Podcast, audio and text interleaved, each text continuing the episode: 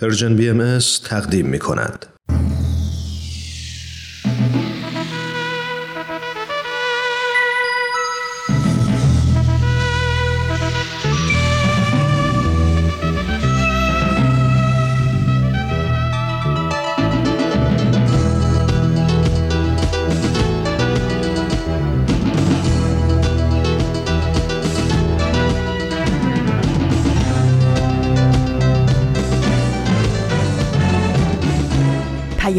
دوست. برنامه ای برای تفاهم و پیوند دلها.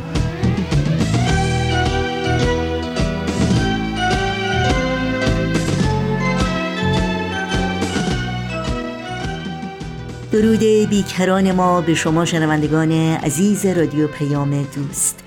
در هر کوی و برزن این دهکده جهانی که شنونده برنامه های امروز رادیو پیام دوست هستید امیدواریم سلامت و دلشاد و سرفراز باشید و از گزند روزگار در امان.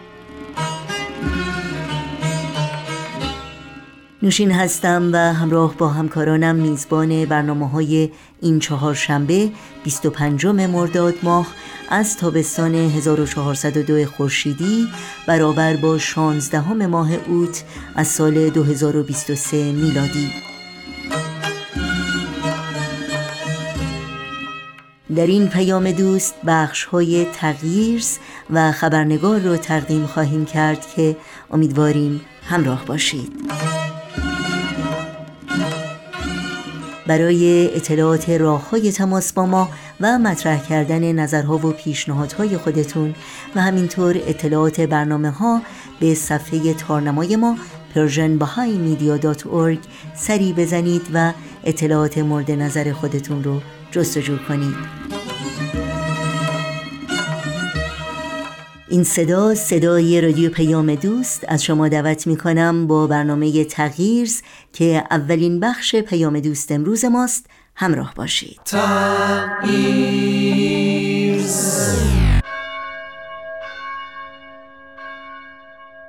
سلام. من سارا هستم. به تغییرز خوش آمدید. در تغییرز با هم به نقاط مختلفی از دنیا سر می‌زنیم. در تغییرز درباره گروه ها و افرادی صحبت می کنیم که در شرایط جغرافیایی و فرهنگی متفاوتی زندگی می کنند ولی همگی یک ویژگی مشترک دارند.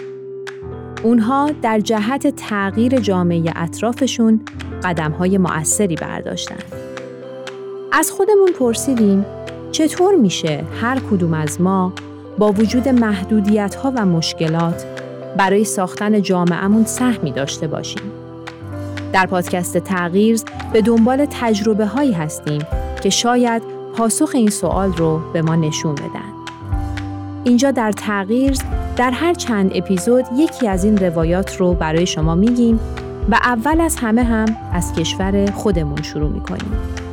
در جایی در پایتخت ایران در یکی از محله های تهران بزرگ.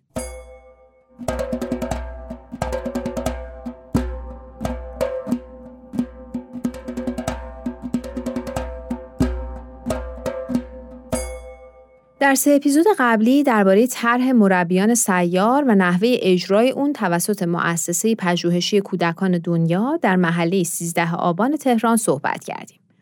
اگر اون اپیزودا رو گوش ندادید حتما گوش بدید چون تو این قسمت در ادامه همون تجربه می‌خوایم تعریف کنیم که بعد از تابستون 77 چه اتفاقاتی افتاد و چطور یادگیری های این دوره ادامه پیدا کرد. همینطور که می‌دونید من این روایت رو بر اساس کتاب آموزش انسان را آزاد می سازد به قلم ناصر یوسفی براتون تعریف می کنم.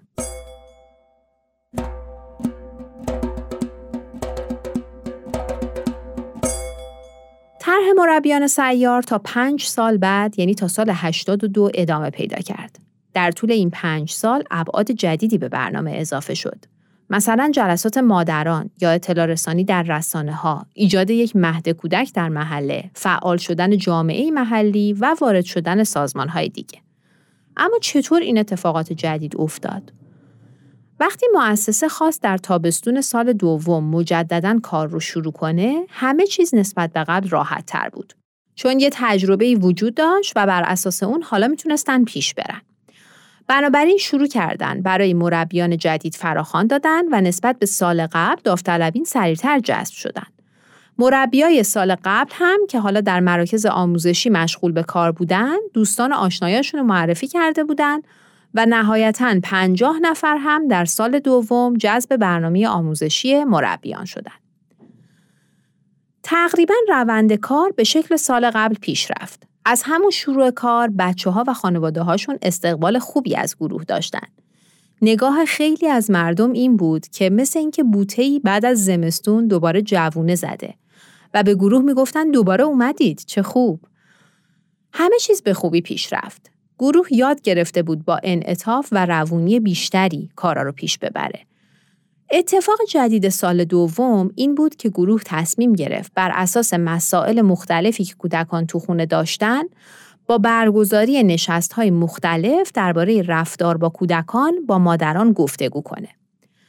از طریق بچه ها نامه به همه مادران فرستاده شد و به این جلسات دعوت شدن. یک نمونه از این نامه رو براتون می‌خونم. مادر گرامی امسال دومین تابستان است که در کنار فرزندان شما هستیم و در زمینه آموزش آنها فعالیت‌هایی را با هم تجربه می‌کنیم. پس از این دو سال زمان مناسبی است که در کنار هم باشیم و درباره آموزش کودکان و آموزش خانواده با هم گفتگو کنیم. در این جلسه یکی از کارشناسان مؤسسه پژوهشی کودکان دنیا حضور دارد. ما روز سهشنبه ساعت ده صبح منتظرتان هستیم. محل دیدار ما در کنار مکان آموزش فرزندتان. مربیان سیار.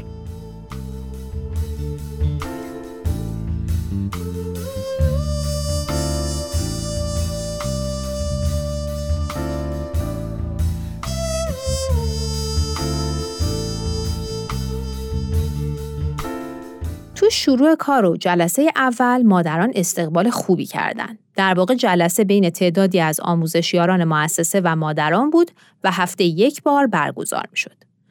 یک کار مهم دیگه هم مؤسسه انجام داد. اونم این که برای خود آموزشیاران هم یک قرار مشورتی هفتگی گذاشت. یعنی اونها هم هفته یک بار راجع به تجربه هاشون در کنار مادران و مشکلاتشون در این کار یا دستاوردهاشون با هم گفتگو می‌کردن.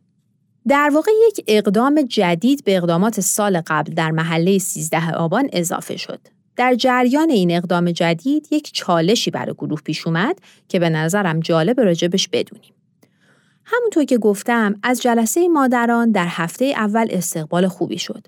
اما در کمال تعجب در هفته دوم تقریبا هیچ مادری در هیچ کدوم از کلاس‌ها شرکت نکرد. همه آموزشیاران متعجب بودن که پس چی شد؟ اونا که خیلی خوششون اومده بود. و قول دادن که میان. چطور هیچ کدوم نیومدن؟ تو جلسه مشورتی آموزشیاران با هم روی این موضوع مشورت شد.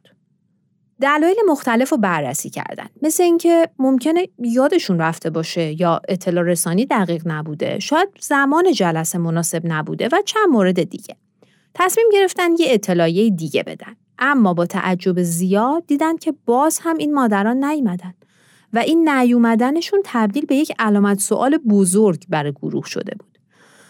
بعد از مشورت های زیاد به این نتیجه رسیدن که به جای یک راه حل واحد بهتر هر آموزشیاری به روش و خلاقیت خودش دنبال ماجرای مادرها باشه و ببینه چطور می‌تونه موانعی که برای شرکت مادرها وجود داره رو برطرف کنه.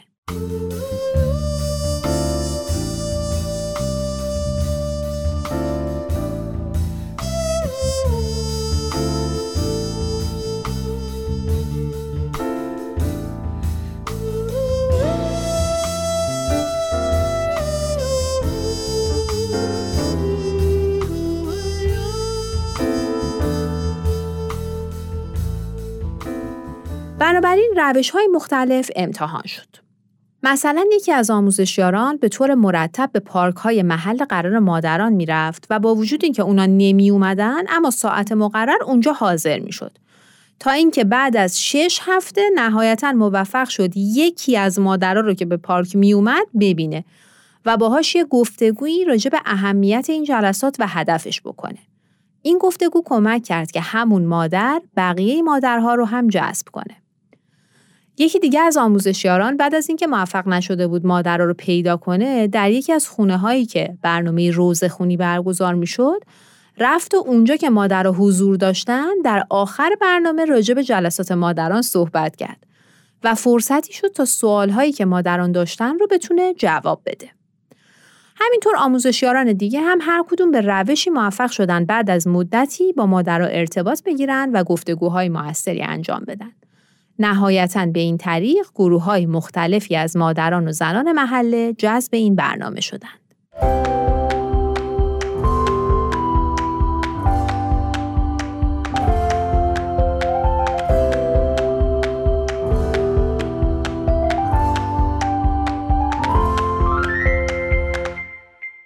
گروه این آگاهی رو داشت که اگه مادران آموزش ببینن و بتونن درک عمیقتری از ارتباط خودشون با بچه ها و بقیه خانواده ها پیدا بکنن، به مراتب بهتر می‌تونن به رشد همه جانبه فرزندانشون کمک کنن. به همین علت گروه همه تلاشش رو کرد تا بتونه در این مسیر با مادران همراهی قوی و مؤثری داشته باشه. یه اقدام دیگه تو سال دوم این بود که طرح به وسیله رسانه ها به دیگران معرفی شد. روزنامه ها و شبکه های مختلف تلویزیون علاقمند شدند که طرح رو معرفی کنند. تقریبا همه اونها گزارش دادن که ایده و طرح متفاوتی در حال اجراست که می‌تونه فراگیر باشه و راهی باشه برای آموزش در مناطق محروم. وقتی رسانه ها این گزارش ها رو دادن، خیلی ها که دیگه حالا با طرح آشنا بودن، برای بازدید به محله می اومدن. مثلا گروه های مختلفی از سازمان های غیر دولتی و دولتی یا از بین دانشگاهی ها و دانشجویان. این دیدارها فرصتی برای شنیدن نظرات و دیدگاه های دیگران درباره طرح بود و گروه سعی می کرد فارغ از اینکه این نظرات مثبت یا منفی هستند، ایده های جدیدی برای بهتر شدن فعالیت خودش از بین اونا پیدا کنه.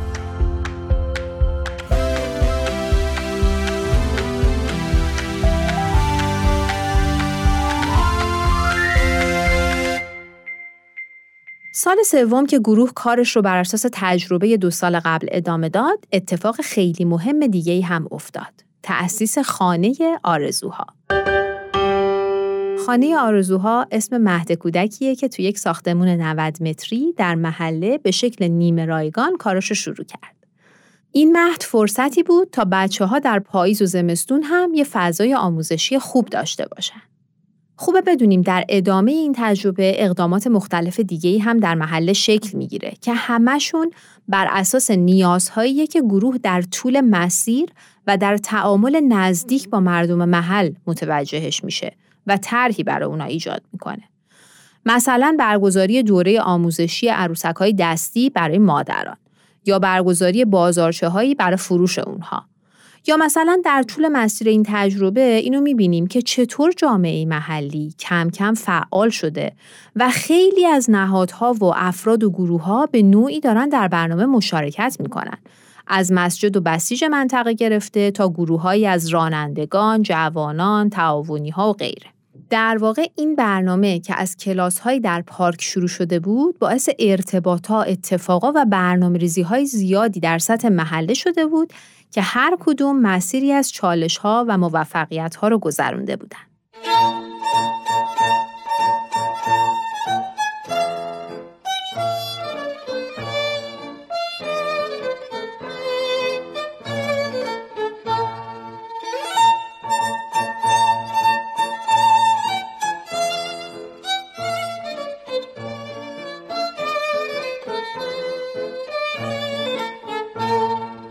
شاید یادتون باشه که در اپیزود اول گفتیم که چطور وقتی گروه به این محله برای اولین بار پا گذاشت هیچ کدوم از مردم و کسبه و خیابونای اونجا رو نمیشناخت. اما حالا همه چیز فرق کرده بود. نزدیکی و دوستی با مردم محله یکی از بخشای ارزشمند کار برای گروه بود. علاوه بر اون حالا بعد از پنج سال 400 مربی برای کار با کودکان آموزش داده شدند. حداقل 7000 کودک در برنامه آموزشی شرکت کردند. برنامه های گسترده آموزش خانواده ها در سطح محله شکل گرفت. گروه های مختلف جامعه محلی همگام و همراه با مسیر پیشرفتی شده بودند که با کلاس سیار بچه ها شروع شده بود. و مراکز جدیدی به نفع کودکان و خانواده ها در محله تأسیس شد و یک شیوه نوین آموزش شکل گرفت.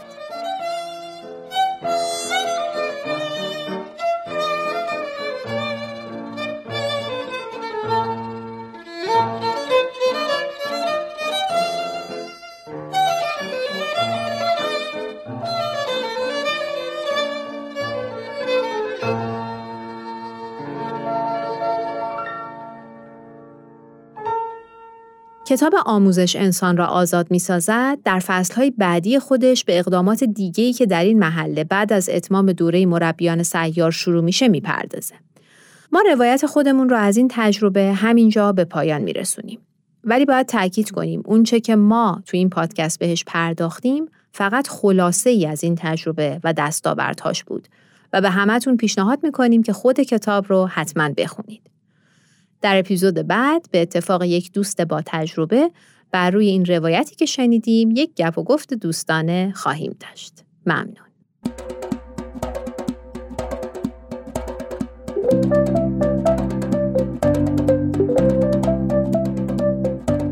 شما شنونده برنامه تازه از مجموعه تغییرز از رادیو پیام دوست بودید.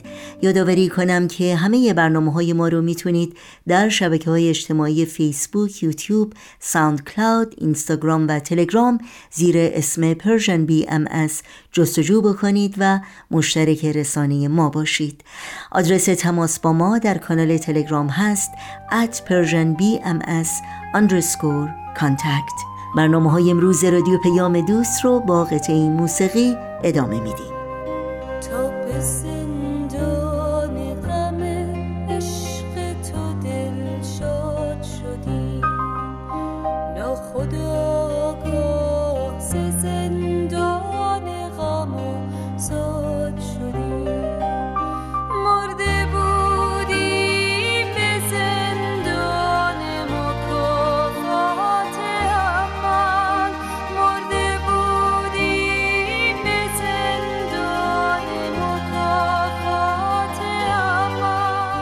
خبرنگار برنامه است که در این ساعت از رادیو پیام دوست تقدیم شما می کنیم. خبرنگار و ما تاریخ به ما نشان داده که قدرت قلم و تاثیر کلام بیش از هر عامل دیگری در بیدار کردن افکار عمومی و تعالی بخشیدن به درک و اندیشه های فرد و جامعه نقش دارند از این رو صاحبان قدرت و حاکمان بیدادگر که از شدت غلبه و نفوذ این قوای نهفته به خوبی آگاه هستند و اون رو تهدیدی برای بقای خود می‌دانند همواره سعی کردند تا با تمام قوا و با استفاده از زور، ارعاب و خشونت نویسندگان، شاعران و سخنورانی که با صداقت و شهامت در قالب شعر یا به صورت نصر بی ادالتی های زمان خود رو به چالش کشیدند هدف قهر و غضب قرار دهند. قلمشان را بشکنند و صدایشان را خاموش کنند. به خصوص اگر این نویسندگان و شاعران زن باشند. عدالت و برابری و کمپین داستان ما یکیست. همچنان محور گفتگوهای این برنامه است. نوشین آگاهی هستم در هر کجا که با خبرنگار همراهی می کنید به شما خوش آمد میگم و برنامه این چهار شنبه رو تقدیم می کنم.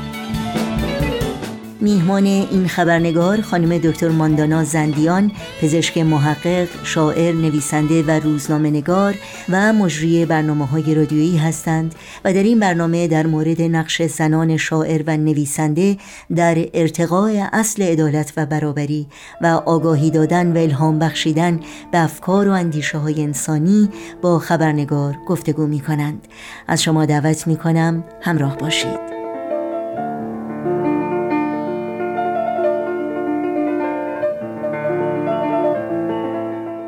خانم دکتر ماندانا زندیان درود بر شما. به برنامه خبرنگار بسیار خوش آمدید. وقت شما هم بخیر. خانم آگاهی عزیز خوشحالم و سربلندم در خدمت شما و شنوندگان محترمتون هستم. خیلی خیلی ممنون. خانم دکتر زندیان خوشحالم که می‌تونیم با شما صحبتی داشته باشیم در رابطه با کمپین داستان ما یکیست. با تمرکز بر نقش زنان ادیب و شاعر سرزمینمون در ارتقاء اصول بنیادینی چون عدالت و برابری که در این کمپین بسیار بسیار برجسته شده. اما اجازه بدیم با پرسشی در مورد خود کمپین آغاز کنم و اینکه کمپین داستان ما یکیست چه مفهومی رو برای شما به عنوان یک بانوی ایرانی تدایی می‌کنه و درک شما از این داستان و یکی بودن همه ما در این داستان چی هست؟ بله خواهش می‌کنم.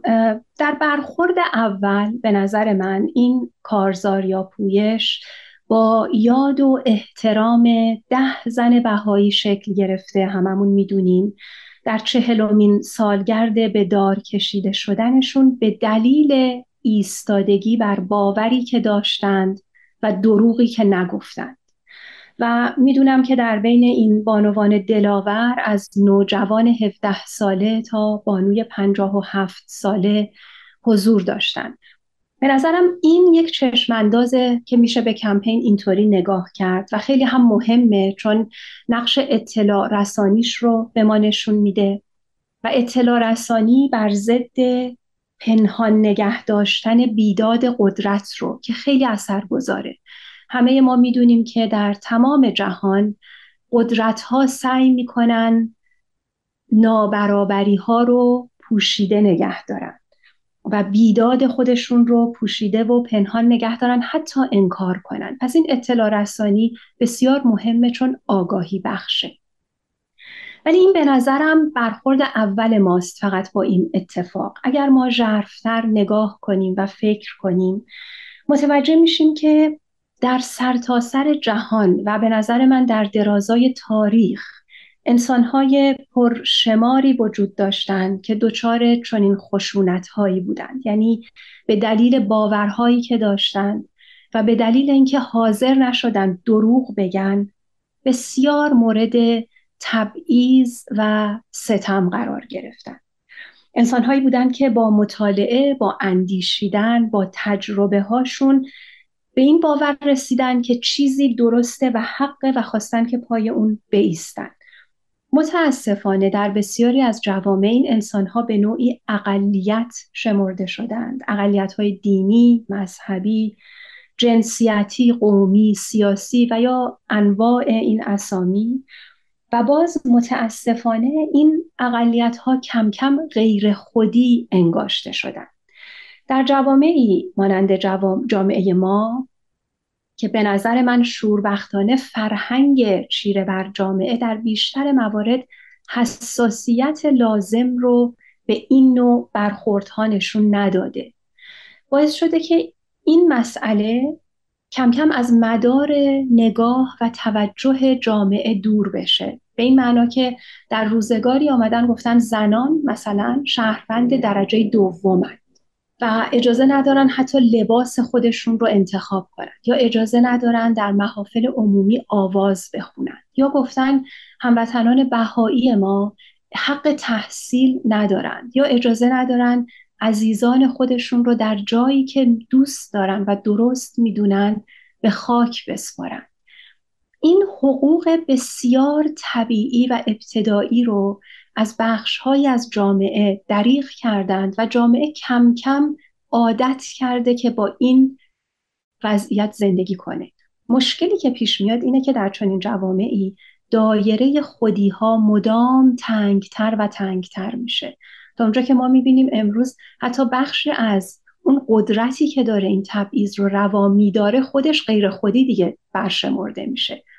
و متاسفانه به بهای بسیار سنگینی چشم همه ما باز میشه و بینا میشه به این واقعیت که دیگه فقط منای 17 ساله نیست که به دار کشیده میشه برای باورش و برای برابری خواهیش. نیکای 16 ساله هم کشته میشه به همون دلیل.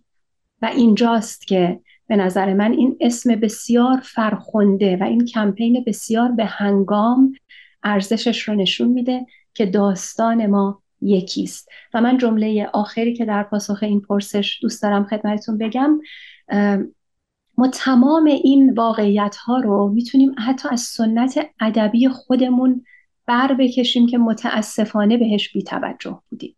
هفتصد سال پیش سعدی گفته بنی آدم اعضای یک پیکرند که در آفرینش ز یک گوهرند. درک من از این کارزار همینه. خیلی ممنون. واقعا شما چقدر زیبا و متین به نکات مهمی اشاره کردین که هر کدوم اونا قابل تعمل هست. ممنونم ازتون. البته تلاش های فداکارانه زنان بیش از یک قرن در جریان بوده و شما اشاره کردین به این تلاش ها و فداکاری ها تاثیر گام هایی که زنان دیگر برداشتند نسل های قبل از ما و اونچه که تا به حال به دست اومده روی زندگی شخصی شما و شکل دادن به افکار و اندیشه های شما چگونه بوده؟ بله من فکر می‌کنم همونطور که به درستی و دقت شما اشاره فرمودید در حدود بیش از یک قرن گذشته مثلا بگیم حدود 160 سال گذشته ما نمونه هایی داریم که عملا می‌تونن الگوی ما باشن در برابری خواهی یک نمونه به نظر من درخشانش تاهره قررت العینه و دلیلم هم میگم که چرا به نظر من تاهره خیلی مهمه. تاهره شاعره و باورهایی رو که داره در متونی که از او در دست ماست ثبت کرده. یعنی از برابری خواهی صحبت کرده از زنان صحبت کرده و در واقع بر ساخته های تحمیلی جامعه همروزگار خودش رو هرگز نپذیرفته. ولی مهم به نظر من اینه که تاهره یک قدم از این هم جلوتر رفته. یک قدم که نه هزار قدم. یعنی تمام آنچه رو که نوشته عملا زندگی کرده. تاهره البته که گفته به برابری به یکی بودن اصلا ابنای بشر باور داره ولی خودش هم رفته در بدشت در محفلی که همه مرد بودند این برابری رو در واقع بر کشیده به رخ کشیده. پوشش تحمیلی رو پس زده در برابر مردان سخن گفته و از ضرورت تحول در جامعه حرف زده و آین جدیدی رو بشارت داده. این که تاهره آنچه رو که نوشته عملا زندگی کرده بسیار تأثیرش رو بیشتر می‌کنه بر زنانی که پس از او آمدند مثلا صدیق دولت آبادی که او هم روزنامه نگاری بوده که بسیار تاکید داشته در نشریه خودش به نام زبان زنان بسیار تاکید داشته بر حق تحصیل دختران دختر بچه ها و این زنان البته بهای سنگینی پرداختن تاهره جانش رو گذاشته خانم دولت آبادی رو بارها دستگیر کردند دفتر نشریش رو به آتش کشیدند ولی اینها پای حرفشون ایستادند و من فکر می‌کنم حتی همین زنانی که داریم ازشون نام می‌بریم هم الهام گرفتن از آنچه که قبل از اونها هم اتفاق افتاده ممکن اتفاقهای پراکنده بوده. یعنی هزار سال پیش شاعری ما داریم محستی گنجوی که آمده نوشته ما را به دم پیر نگه نتوان داشت. در حجره دلگیر نگه نتوان داشت. آن را که سر زلف چو زنجیر بود در خانه به زنجیر نگه نتوان داشت. داره هم از آزادی پوشش زن پشتیبانی می‌کنه هم از حق آزادی حرکت زن پشتیبانی می‌کنه و هم از انتخاب زن برای شریکی که قراره باهاش زندگی کنه. خب اینها همه در حافظه متذکر ما بوده و همینطور اثر گذاشته تا رسیده به این بازه زمانی که مورد نظر شماست حدود یک قرن پیش یا کمی بیش از اون. و من فکر می‌کنم من و همه مایی که این گنجینه رو در حافظه متذکرمون داریم مسئولتر میشیم. وقتی می‌بینیم زنانی جان خودشون رو گذاشتن برای اینکه این آموزه ها رو به ما منتقل کنن ما مسئولتر میشیم که این آموزه ها رو به فرزندانمون منتقل کنیم و اونها به فرزندانشون. استاد من خانم دکتر فرزان میلانی باور دارند که در همین 160 سال گذشته زنان به ویژه زنان نویسنده پرچمدار انقلابی بودند. که با انقلاب های متعارف سیاسی خیلی متفاوته. یک انقلاب فرهنگی بوده. چون آمدن مسائل زندگی روزمره رو به شکل پرسش های جمعی و فرهنگی مطرح کردند و این به ناگزیر پاسخهای جمعی و فرهنگی طلبیده و باعث شده که جامعه فکر کنه به ضرورت تحول که به نظر من نمونه درخشانش کاری است که تاهره در بدشت کرده. خیلی ممنون. نکته که می‌خواستم اگر ممکنه بیشتر روش تاکید بکنید این هست که خب دستاوردهای ادبی زنان یعنی به طور اخص استفاده از واژه ها و اشعار و چکامه ها به عقیده شما تا چه حد می‌تونه در تحکیم روند عدالت خواهی و برابری در تحول فکر و اندیشه فرد و اجتماع تأثیر گذار باشه؟ بله این پرسش خیلی خوبیه. ادبیات این ظرفیت و این توانایی رو داره که تجربه های شخصی نویسنده رو تبدیل کنه به همدلی های عمومی.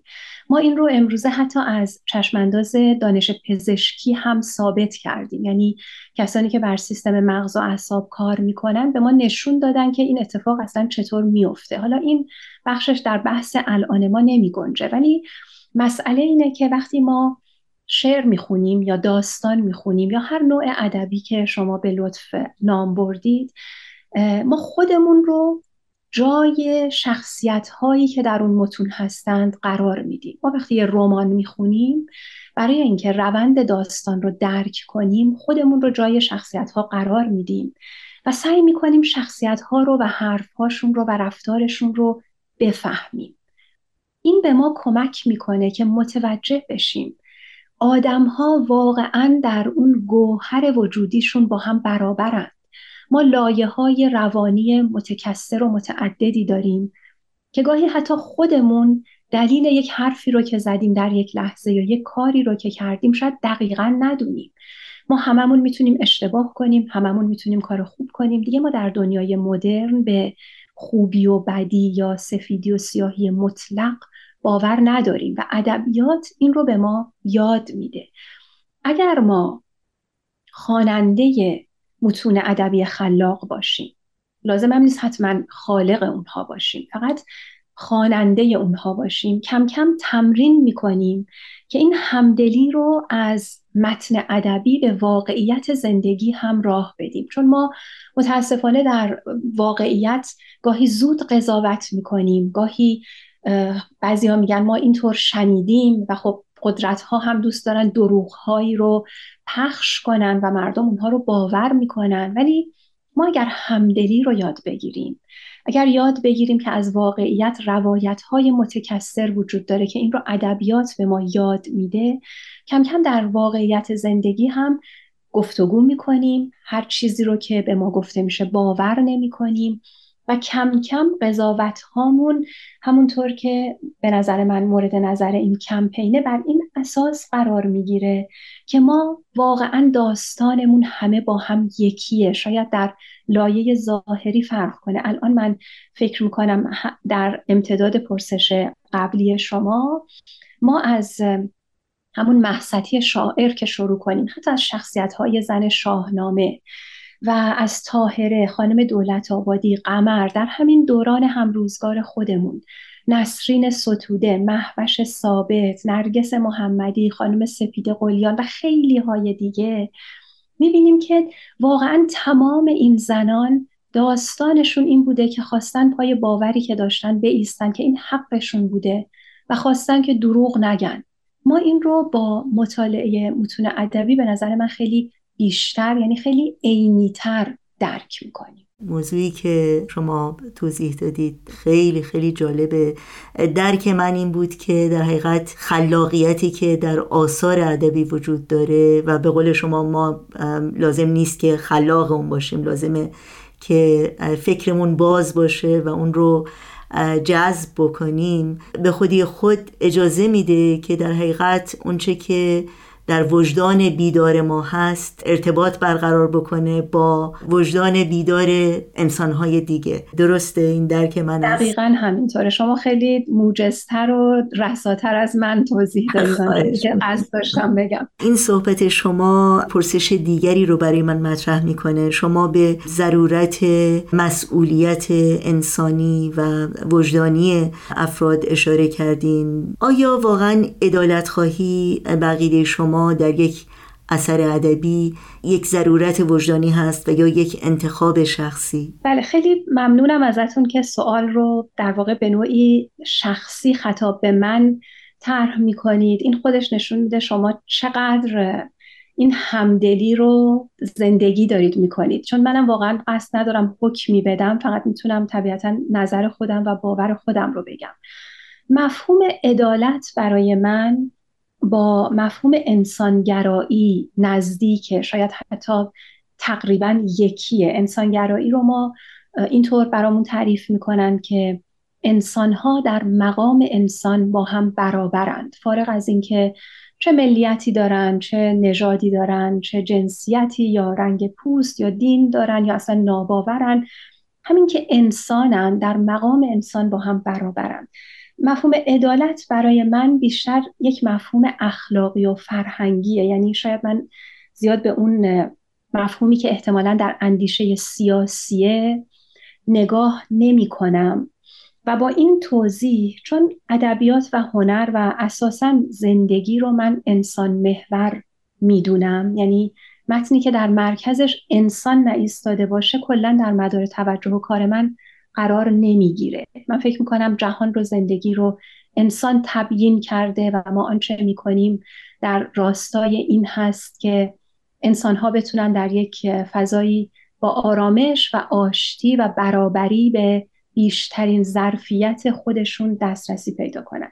در نتیجه در پاسخ مشخص سوال شما برای من بله عدالت و مسئولیت پذیری وجدان انسانی در متنی که می‌خونم یا می‌نویسم حتما ضروری است. اگر لطف بکنید نمونه های بیشتری از این جلوه های ادبی زیبا از زنان فرهیخته و ادیب سرزمینمون برای شنوندگانمون بخونید. با کمال افتخار من نمی‌دونم چقدر وقت دارم ولی من چند یک بخشی از یکی از اشعار خانم محوش ثابت رو کنار گذاشتم که اگر فرصت بشه و اجازه بدید بخونم چون واقعا مضمونش به نظر من دقیقا همین صحبتیه که ما داریم می‌کنیم و دقیقا در دست کم در حد بزاعت من از درک داستان ما یکیست. فکر می‌کنم دقیقا داره اون حرف رو با زبان رسا و زیبا و پرقوام یک شاعر بیان می‌کنه. حتما بسیار عالی واقعا بیصبرانه منتظر شنیدنش خواهیم بود.